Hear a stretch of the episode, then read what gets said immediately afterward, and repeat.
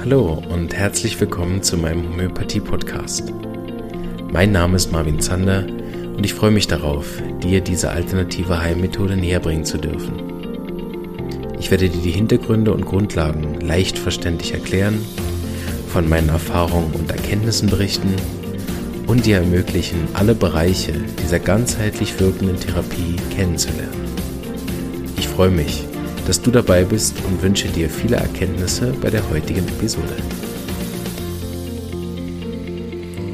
Hallo und herzlich willkommen zu einer weiteren Folge zum aktuellen Thema. Ich habe äh, letzte Woche über Frieden geredet. Und äh, genau, in der Episode möchte ich ein bisschen daran anknüpfen und zwar ans Thema Selbstwert und Selbstliebe. Das ist ein Thema, was ich oft in der Praxis habe. Und äh, genau, da würde ich ein bisschen drüber reden, weil es eben auch mit der Homöopathie eng verknüpft ist. Warum? Das äh, geht auch ein bisschen ans letzte Mal, knüpft das an, weil wir in der Homöopathie ähm, auf der Ebene vom Gemüt Selbstheilung betreiben und diese Form der Selbstheilung, die ist eigentlich immer Richtung Selbstwertgefühl. Aus meiner Sicht, das mache ich mit den Patienten gerne, gibt es sowieso drei Stufen von Worten, die wir auch synonym verwenden, nämlich Selbstbewusstsein, Selbstvertrauen und Selbstwertgefühl. Die meisten Menschen suchen eigentlich, wenn sie zu kommen und sagen, ich will gerne mein Selbstbewusstsein steigern oder ich hätte gerne mehr Selbstvertrauen, was sie eigentlich meinen, ist das Selbstwertgefühl. Woher ich das weiß oder glaube, ist, weil die meisten Leute eigentlich ein sehr hohes Selbstbewusstsein haben. Sich selbst bewusst sein, ne? Die meisten Leute, die sich mit sich selber auseinandersetzen und zum Homöopathen kommen, die haben eigentlich das. Sie, sie kennen sich relativ gut, sie haben an sich geschafft, sie waren schon bei Coachings, sie waren vielleicht auch schon beim Homöopathen, sie haben an sich gearbeitet und sie kennen sich verhältnismäßig gut. Also sie sind sich selbst bewusst. Was die Leute aber eigentlich wollen, ist ein Selbstbewusstseinsgefühl. Also sie wollen sich selbstbewusst auch fühlen. Problem ist, kurzer Ausflug dahin, die Leute, die sich selbst bewusst sind, wissen auch oft selber, was sie alles nicht können, was sie alles falsch machen, angeblich, äh, was sie alles für Tools ja schon kennen und nicht anwenden. Ne, diese ganze tuberkulare Ja, aber ich wüsste ja, aber eigentlich sollte ich doch dringend mal wieder meditieren und es wird auch ganz wichtig, dass ich mal wieder bla. Ne? So, die Leute mit einem hohen Selbstbewusstsein haben eigentlich oft ein sehr schlechtes Selbstwertgefühl. Deshalb kommen sie dann, weil sie sich ja bewusst sind, dass sie diesen Selbstvertrauenmangel haben. Ähm, deshalb kommen sie dann auch zum Homöopathen und versuchen ihr Selbstbewusstsein zu verbessern, indem sie noch mehr an sich arbeiten und noch mehr an sich schaffen und noch mehr äh, Tools kennenlernen und noch mehr Verbesserungen machen an sich, ne? um dann dieses Gefühl zu haben, Meiner Erfahrung nach funktioniert das nicht, sondern je mehr die Leute an sich arbeiten, desto schlechter wird ihr Selbstwertgefühl. Also sie fühlen sich schlechter.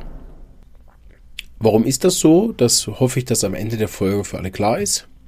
Ähm, wobei das natürlich auch nur meine persönliche Erfahrung und Meinung ist, dass wie immer hat das keinen Anspruch auf äh, verallgemeinernde Richtigkeit, falls es das Wort gibt, sondern es ist einfach das, was ich beobachte in der Praxis. Ne? Das heißt, es ist schon so, wenn man, wenn man sozusagen startet, dann ist es grundsätzlich klug, zuerst am Selbstbewusstsein zu arbeiten. Deshalb ist das für mich so eine Drei-Phasen-Sache. Natürlich kann man da parallel auch arbeiten, aber oft, wenn die Leute sich noch gar nicht selber kennen und ein schlechtes Selbstwertgefühl haben, ist es tatsächlich so, dass sie erstmal herausfinden dürfen, warum das überhaupt so ist. Ich weiß, es gibt inzwischen auch Coaching-Ansätze, die das komplett überspringen. Die fragen sich gar nicht mehr, warum irgendwas wie wo ist, sondern die kümmern sich nur darum, wie wäre es denn, wenn es anders wäre. Also woran würdest du denn merken, dass du ein höheres Selbstwertgefühl hast? Ne? Und konzentrieren sich dann darauf, ist auch von der Hirnforschung her sehr ein guter Ansatz. In der Homöopathie sind wir immer noch darauf angewiesen, zuerst auch ein Bewusstsein für den Fall herzustellen, aber es wird dann relativ schnell auch ein Gefühl für den Fall. Ne? Dann ist es ganzheitliche Anamnesetechnik. Aber das nur am Rande. Ne? Bei der Homöopathie passiert das nachher selbstständig. Durch die korrekt gewählte Arznei fühlen sich die Patienten besser und das beschreiben die Leute dann oft auch, dass sie ein höheres Selbstwertgefühl haben, auch wenn sie es dann vielleicht anders benennen.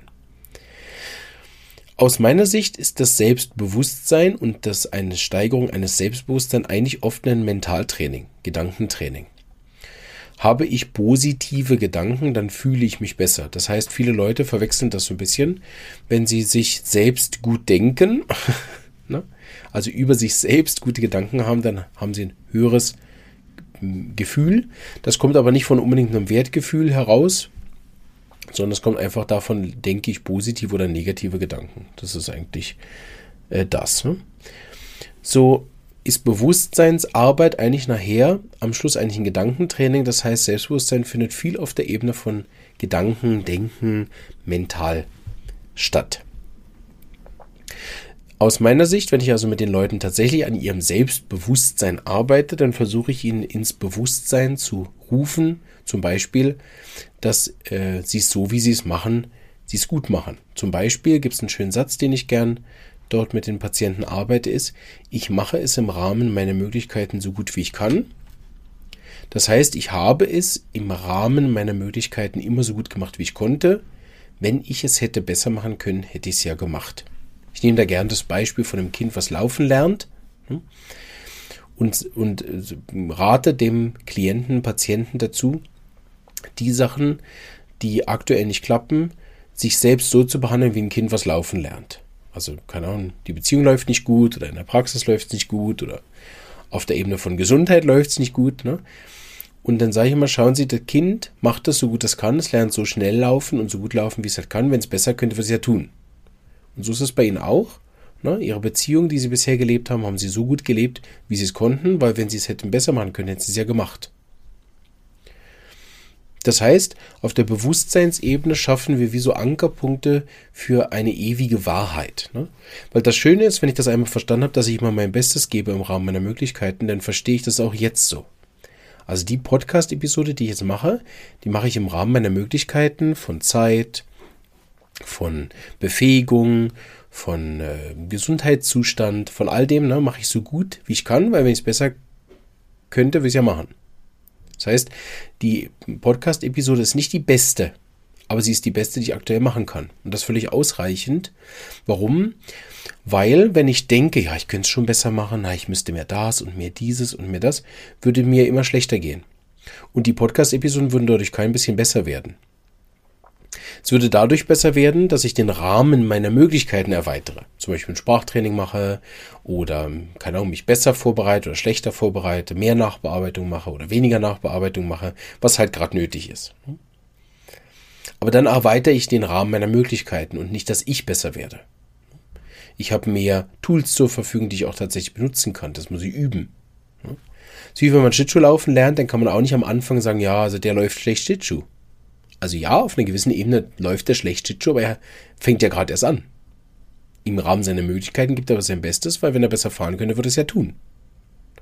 Und wir haben natürlich oft das Gefühl, im Leben bei allem auf der Ebene von Pirouetten sein zu müssen. Ne? Also wir sollten unsere Beziehung oder unser Mama sein, Papa sein, unser Therapeut sein, auf der Ebene laufen von Pirouetten und Drehungen und Küren ne, vom Schlittschuhlaufen gesprochen. Oder beim äh, Fußball, ne, da sollten wir immer auf der Champions League arbeiten.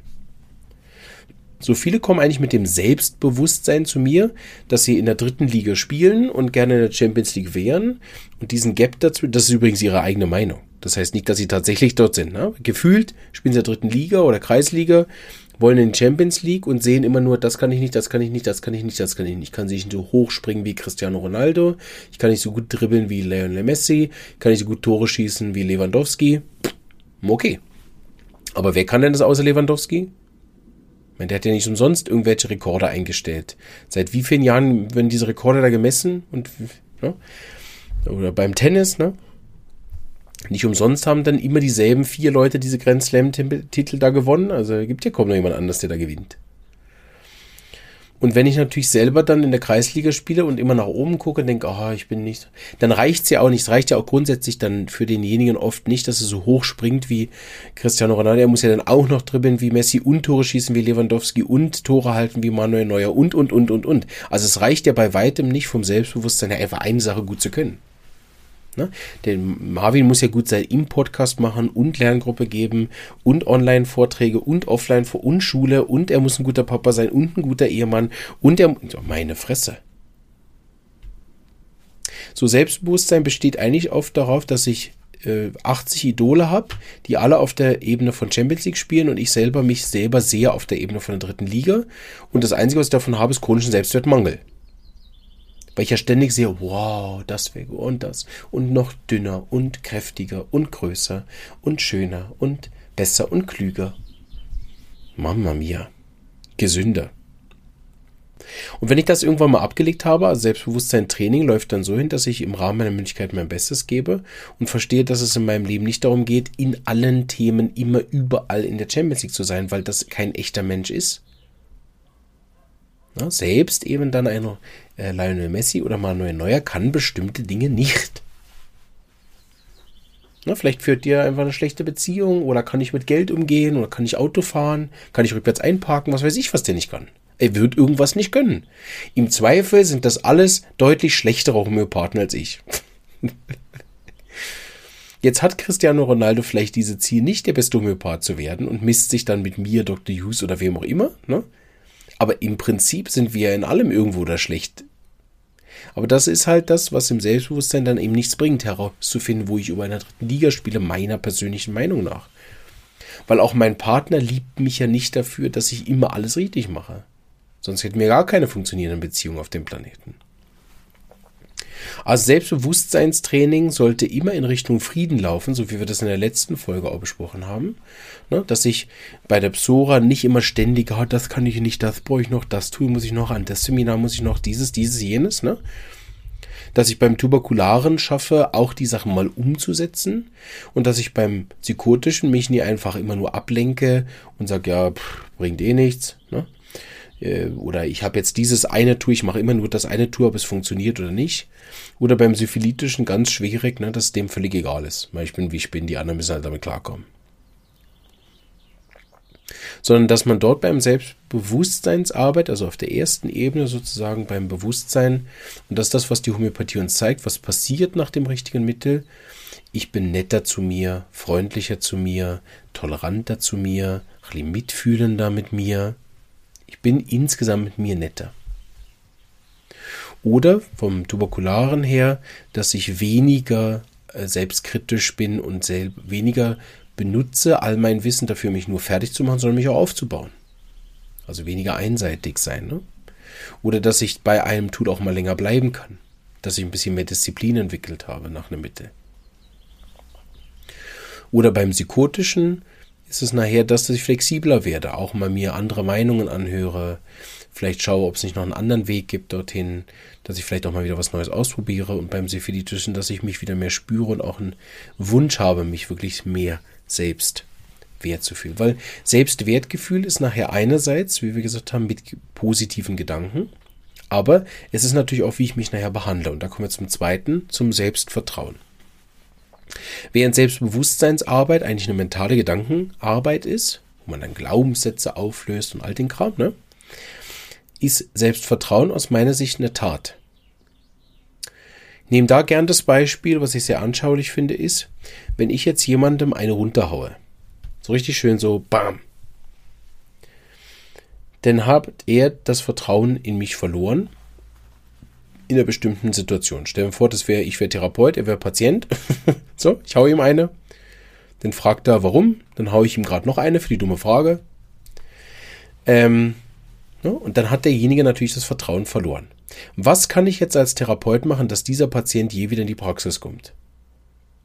Ehrlich gesagt nichts. Ne, ich könnte ihm jetzt, keine Ahnung, sagen, ja, ich war eine Gewalttherapie, Sie können jetzt wieder kommen. so. Ich habe mich geändert, ich schreibe den Brief oder rufe den an oder gebe dem einen Beweis. Mein Therapeut hat gesagt, ich bin jetzt nicht mehr gefährlich, Sie können wieder kommen. Ich kann ehrlich gesagt nichts tun. Der Geschlagene, der könnte was tun, er könnte mir das Vertrauen wieder schenken. Das könnte er machen. Ihr könnt sagen, okay, er hat sich tatsächlich gebessert, aber das liegt nicht daran, ob ich mich tatsächlich gebessert habe, das weiß er nicht. Da kann ich, ich kann ja alles schreiben oder ich kann ja alles äh, Training gemacht haben. Nachher na, kann sein, dass er sich hinsetzt und gerade wieder einhaue, weil er so lange nicht gekommen ist. Das kann er nicht wissen, aber er kann mir das Vertrauen wieder schenken. Dasselbe ist, was ich oft sehe, ich weiß nicht, wer von euch auch äh, Beziehung betreut, wenn der eine fremdgegangen ist. Denn kann, ist es ganz oft so, dass der, der fremdgegangen ist, der kann machen, was er will. Der kann jahrelang nicht fremdgegangen sein. Es bringt gar nichts. Es bringt beim Partner nichts. Das grundsätzliche Misstrauen bleibt. Und das hängt nämlich von dem Betrogenen ab. In Anführungsstrichen. Ob er das Vertrauen wieder schenkt oder nicht. Der andere kann es nicht herstellen. Er kann ja nicht beweisen, dass ich die nächsten 20 Jahre nicht fremdgehe. Wie soll auch? Das heißt, oft haben die Betrogenen diesen berechtigten Zweifel. Er ist einmal fremdgegangen, so potenziell könnte das wieder passieren. Korrekt. Aber eine Liebesbeziehung ohne Vertrauen läuft meist nicht.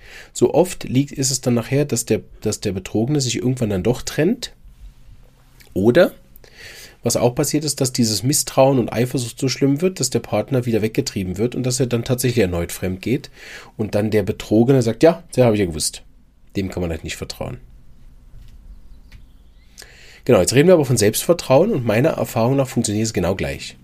Also ich habe einmal eine Sache nicht hinbekommen. Ne, zum Beispiel ein Patient mit, keine Ahnung, Rückenschmerzen hat nicht funktioniert. Und jetzt, wenn der nächste kommt mit Rückenschmerzen, dann habe ich nicht, dass ich mir wieder das Vertrauen schenke, sondern jetzt bin ich in so einer äh, Bringschuld. Ja, jetzt musst du erstmal einen Rückenschmerzpatient wieder hinkriegen, bevor du wieder sagen kannst, du kannst da was machen. Ne? Habe ich mich schon manchmal ertappt in den Anfangsjahren, dass dem Patient gesagt hat, ja, also mit Schlafstunden bei Kindern habe ich nicht so guten Erfolg und so. Ich denke, ja, pff. Also, ne? Die Wahrheit ist ja, im Rahmen meiner Möglichkeiten haben wir eben mental gearbeitet, im Rahmen meiner Möglichkeiten habe ich so gut gemacht, wie ich konnte. Wenn ich ein besseres Mittel gefunden hätte wie Rückenschmerzen, ist ja verschrieben. So ist mir dort nicht gelungen, das ähnlichste Mittel zu finden oder der Patient hat gar nicht seine Probleme in Ernst überhaupt mitgeteilt. So irgendwie hat es nicht funktioniert und beide Patient und Therapeut haben im Rahmen ihrer Möglichkeiten dein Bestes gegeben. Aber der Rahmen der Möglichkeiten hat offensichtlich nicht ausgereicht, das Mittel zu finden. Okay. Das heißt, meine Aufgabe ist es, den Rahmen der Möglichkeiten von mir zu erweitern oder je nachdem vom Patient. Aber sicherlich nicht auf mir rumzuhacken. So, was die meisten aber machen, ist, sie entziehen sich das Vertrauen. Ja, ich habe kein Selbstvertrauen in mich, dass ich das hinkriege. Na, ich habe jetzt drei gescheiterte Ehen, ich habe keine Vertrauen in mich, dass ich das hinkriege. Na, ich habe mit meinen Kindern alles falsch gemacht, ich habe da kein Vertrauen mehr. So die meisten Leute steigen, stehen am Morgen auf und geben sich sozusagen, haben kein Selbstvertrauen, sondern sie haben Selbstmisstrauen. sie misstrauen sich selber und versuchen dann ständig sich zu beweisen, dass sie es doch können. Ne? Ja, also wenn ich das dann hinbekommen habe, also wenn ich eine erfolgreiche Beziehung äh, gelebt habe, dann könnte ich mir wieder vertrauen. Wenn ich den einen Vortrag so hinbekommen habe, dann würde ich mir wieder vertrauen. Ja, aber sorry, wann ist das? Die meisten sagen, ja, äh, frage ich dann, okay, jetzt haben sie ja die, die gute Note gemacht in der Weiterbildung und in der Prüfung haben sie jetzt keine Prüfungsangst mehr. Na, also ich weiß nicht, die, so gut ist die Prüfung. Ah, nein, ich bin, ne? Und dann nennen sie weiterhin Prüfungsangst und misstrauen sich. So wie wir eben auch dem Partner misstrauen, dass er, okay, jetzt ist er zwei Jahre nicht fremdgegangen, aber heute, morgen, ja, könnte er jetzt wieder relativ viel am Handy und so. Hm, wer weiß, wie man das schreibt. Ne?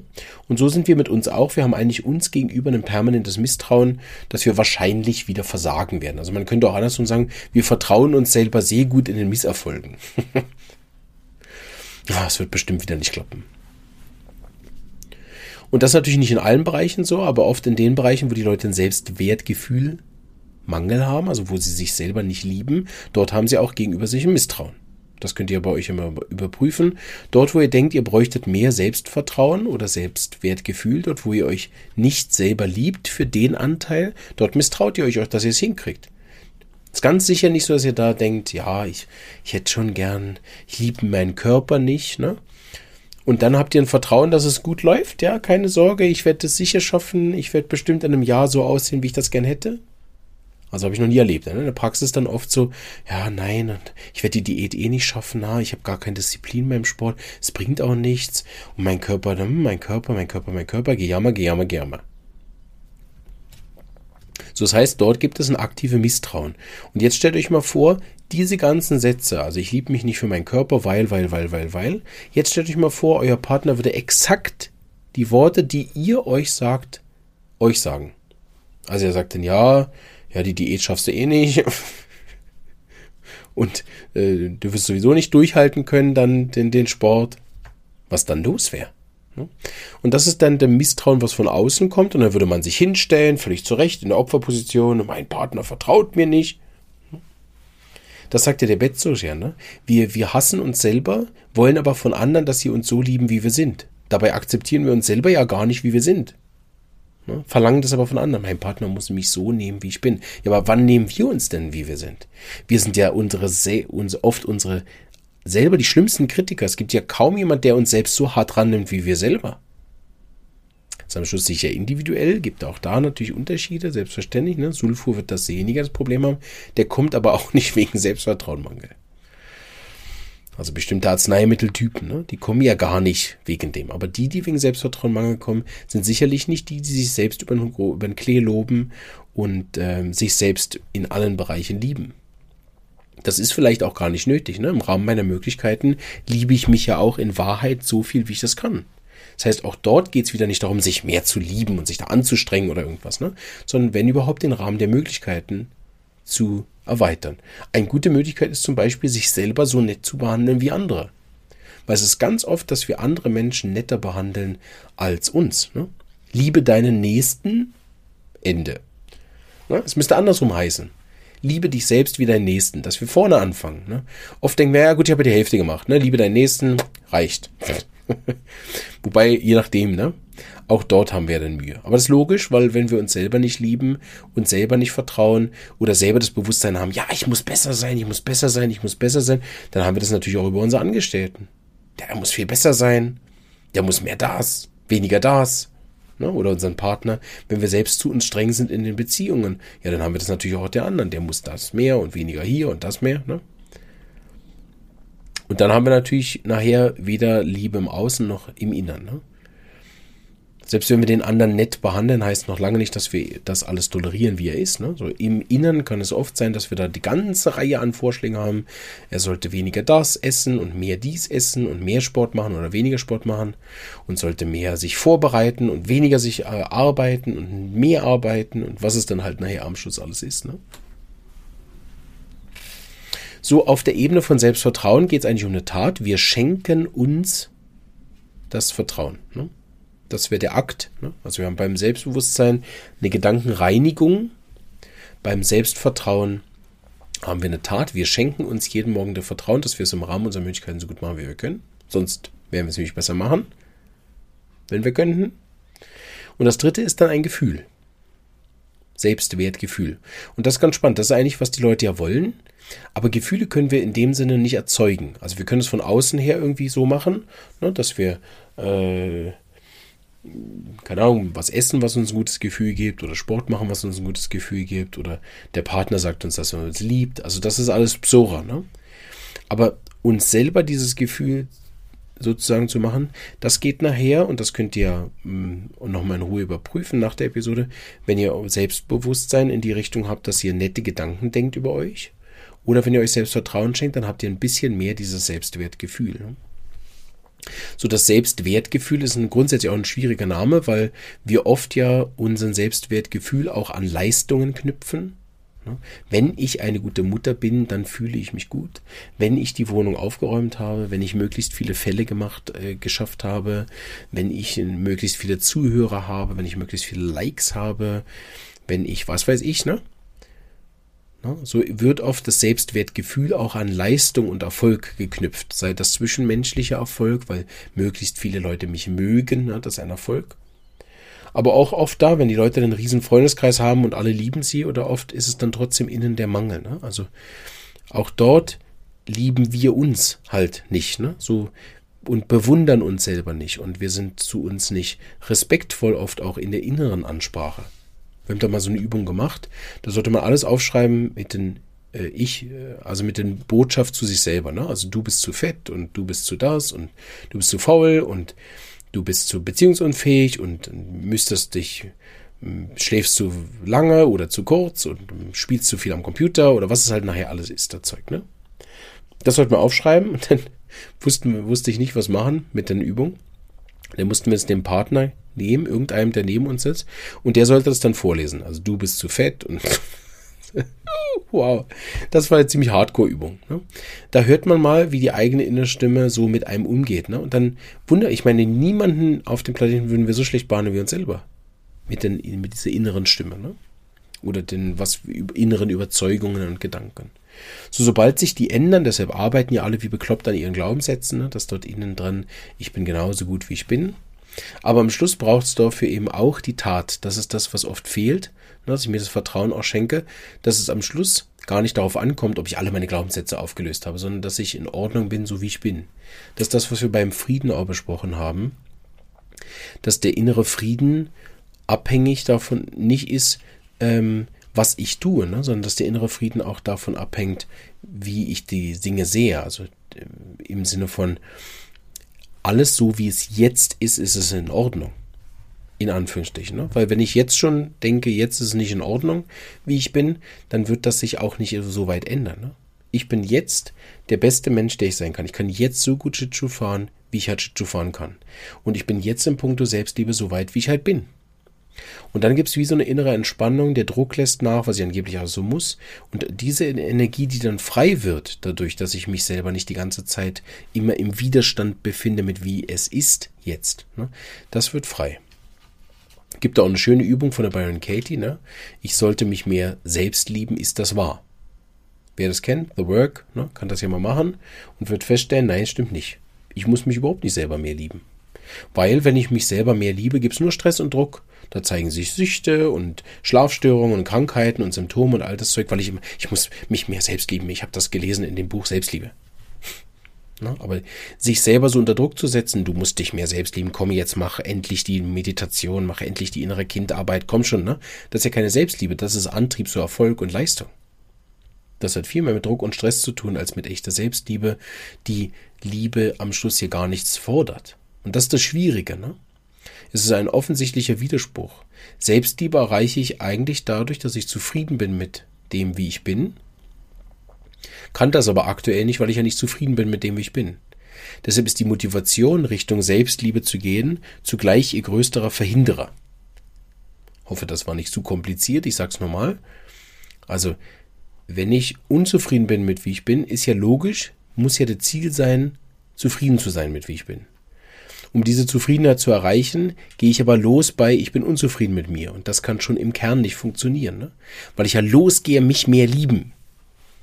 Und das geht eben nicht. Ne? Das ist am Schluss ist das ein und dieselbe Medaille und eigentlich ist es nachher eben vor allem der zweite Punkt, dass ich mir Vertrauen schenke, dass ich es so gut mache, wie ich kann und dass ich es im Rahmen meiner Möglichkeiten so mache, wie es halt geht. Und dann komme ich in den inneren Frieden mit mir und die Energie, die dann frei wird, die ich nicht mehr benutze, für mich so die ganze Zeit fertig zu machen und selbst kritisieren und antreiben und triezen und, und fertig machen, ne? die Sachen, die Energie, die dann frei wird, die kann ich tatsächlich dafür benutzen, den Rahmen meiner Möglichkeiten zu erweitern. Was auch immer das dann nachher braucht. Ne? So Selbstwertgefühl ist nichts, was ich erzeugen kann mit Gewalt oder mit, mit Tools oder mit Büchern oder Seminaren, Wobei das auf Seminaren oft das Gefühl erzeugt, also die Seminare, die gut gemacht sind, erzeugen oft das Gefühl von Selbstwertgefühl. Das ist aber nachher abhängig vom Außen. Das merken die Leute, die dann auf den Seminaren sind und nach einer Woche sich wieder gleich fühlen. Ne? Das wird getragen von den, von den Inhalten des Seminars, von der Stimmung, Atmosphäre, die vor Ort ist und den anderen Menschen, die dort sind. Ne? Aber es ist noch nicht in mir drinnen. Ne? Deshalb gibt es ja viele, die dann immer wieder zu den Seminaren gehen, um immer wieder an dieses Gefühl anzudocken. Und das ist nachher dann, wenn wir auf der homöopathischen Ebene arbeiten, geht es dann um die Psora. Ne? Psora frei zu werden, dass wir nicht mehr den Wert, das Wertgefühl, das Geliebtgefühl abhängig machen von dem anderen. Das ist natürlich schwierig, äh, weil wir ein Geme Gesellschaftstier sind, ein Gemeinschaftstier sind und auch sehr viel ähm, nachher abhängig auch ja ist vom Außen. Also das kann man ja auch nicht wegnehmen. Innen wie außen ist ja, gehört ja zusammen.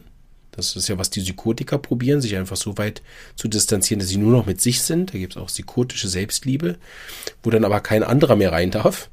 Und dann ist es so ein Einzelgängertum und irgendwo fühlt man dann, dass es auch nicht richtig ist. Also es gibt natürlich auch nachher ein Gemeinschaftsgefühl. Das, was die Leute mit einem hohen Selbstwertgefühl oft dann kommen in die Praxis, sagen, ich habe zwar ein sehr hohes Selbstwertgefühl, aber ich kann nicht mehr mit anderen Menschen. die brauchen dann was anderes, die brauchen ein äh, gutes Gemeinschaftsgefühl, also wieder diese Geselligkeit einzunehmen. Ne? Aber es führt uns jetzt zu weit, heute reden wir über Selbstliebe. So, Selbstliebe, wenn man es von der Definition von Liebe her nimmt, ne, Bedingungslosigkeit, ist nachher eben nicht das ständige an sich rumbasteln, sondern bedingungslos. Ne? Ich liebe mich wie meinen Nächsten, unabhängig davon, was, wer, wie, wo, warum ist.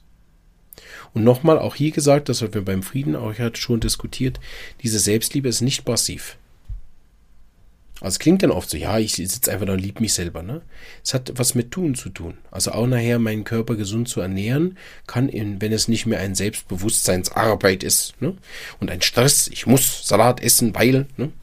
ähm, sondern dass ich aus der natürlichen Liebe heraus mir selbst einen Salat mache, weil es mir einfach besser tut als Lakritzschlangen, ne? ähm, ist das nachher kein Akt der Selbstbewusstseinsarbeit, ne? sondern das ist nachher ein natürlicher Akt der Selbstliebe, bedingungslos. Ne? Ich muss mir den Salat nicht verdienen oder streng dafür arbeiten, ne? sondern es ist nachher eine innere, am Schluss, eine innere Einstellung, eine innere Haltung mir gegenüber. Und die kann man zwar, also du kannst ja fake it until you make it, ne? das gibt es auch, viele, die damit sehr guten Erfolg haben, aber am Schluss ist das nachher ein Einteilprozess. Am Schluss ist es aber eine, ein Großteil Entscheidung und ein Teil Tat. Also sich tatsächlich auch aktiv selber gut zu behandeln in Gedanken wie auch in Taten. Und das ist das Schöne an der Homöopathie, sie nimmt uns einen Teil des Weges ab dort, weil die Patienten, und das haben wir beim Frieden schon gehört, diese Teil sich von allein einstellt. Ja, ich bin weniger selbstkritisch, ich bin weniger nachtragend mit mir, ich bin weniger streng zu mir, ich bin weniger leistungsorientiert, ich habe weniger Ängste. Ne? Das sind die Sachen, die nachher als, als Folge von der Arznei funktionieren und auch dort ist natürlich nicht so beeindruckend, wenn derjenige schon seit Jahren an sich arbeitet und jetzt hat er noch ein Seminar besucht und seit dem Seminar ist es so, dass er auch sich jetzt noch ein bisschen mehr selber liebt. Ne? Sondern es ist natürlich besonders beeindruckend bei den Leuten, die noch gar nie an sich gearbeitet haben und nach der Arznei das mehr fühlen. Und der Patient kommt ja wegen seinen Darmbeschwerden, also auch dort vom Placebo-Effekt her schwieriger zu begründen, weil der Patient gar kein Bewusstsein dafür hatte, bis man ihn gefragt hat. Ne? Also der ich bin, gehe netter und leichter mit mir um, ist ja äh, in dem Sinne kein Placebo-Effekt, wenn man wenn der Patient darauf gar nicht geachtet hat, ne? sondern erst nach vier Wochen, wenn man ihn fragt, wie ist es denn inzwischen? Ach ja, stimmt, jetzt muss ich das sagen, das habe ich viel, viel weniger gemacht. Ne? Das ist dann das Beeindruckende von der Arznei. Also auch dort ist Selbstvertrauen Mangel Selbstwertgefühl Mangel oder Selbstbewusstsein Mangel. Grundsätzlich ein gutes Thema, um auch zu unterstützen, zum Homöopathen zu gehen. Mit der korrekten Arzneimittelgabe werden dort äh, Sachen sich lösen können. Da ist allerdings meine Erfahrung, dass die Arznei einem nicht alles abnimmt. Also sie, wenn die Leute eine Zeit lang sich netter behandeln, aber keine innere Entscheidung, also diese Endentscheidung nicht stattfindet, das sagt nein und ich behalte das jetzt. Ich höre nicht, ich fange nicht wieder an, mich zu kritisieren für jeden Pieps. Ne? Dann äh, werden die, so wie wenn sie mit Leberbeschwerden weiter Alkohol trinken oder mit Übergewicht weiter Burger fressen, so ist es auch im Innern so, wenn sie im Gemüt dann wieder anfangen, die ganze Leistungsnummer und ich muss und ich schaffen und Ängste und alte Kram, wenn das sich innerlich nicht ursächlich ändert, ne, dann bleibt zwar durch die Homöopathie ein Teil besser, der Patient kommt zwar immer wieder, ja, ich habe wieder das, ich habe wieder das, aber dann fragt man, okay, wie ist es von Anfang an? Naja, so schlimm ist nie wieder geworden, okay. Also mit der Homöopathie kann man einen Teil machen, der nicht rückfällig ist, also mal auf die Zeit, die ich jetzt die Patienten betreue. Ne? Aber es ist auch nicht so, dass es uns 100% alles abnimmt, dass man einfach sagt kann, ich nehme jetzt ein Globuli und dann liebe ich mich selbst. Ne? Also das ist auch nicht der Fall.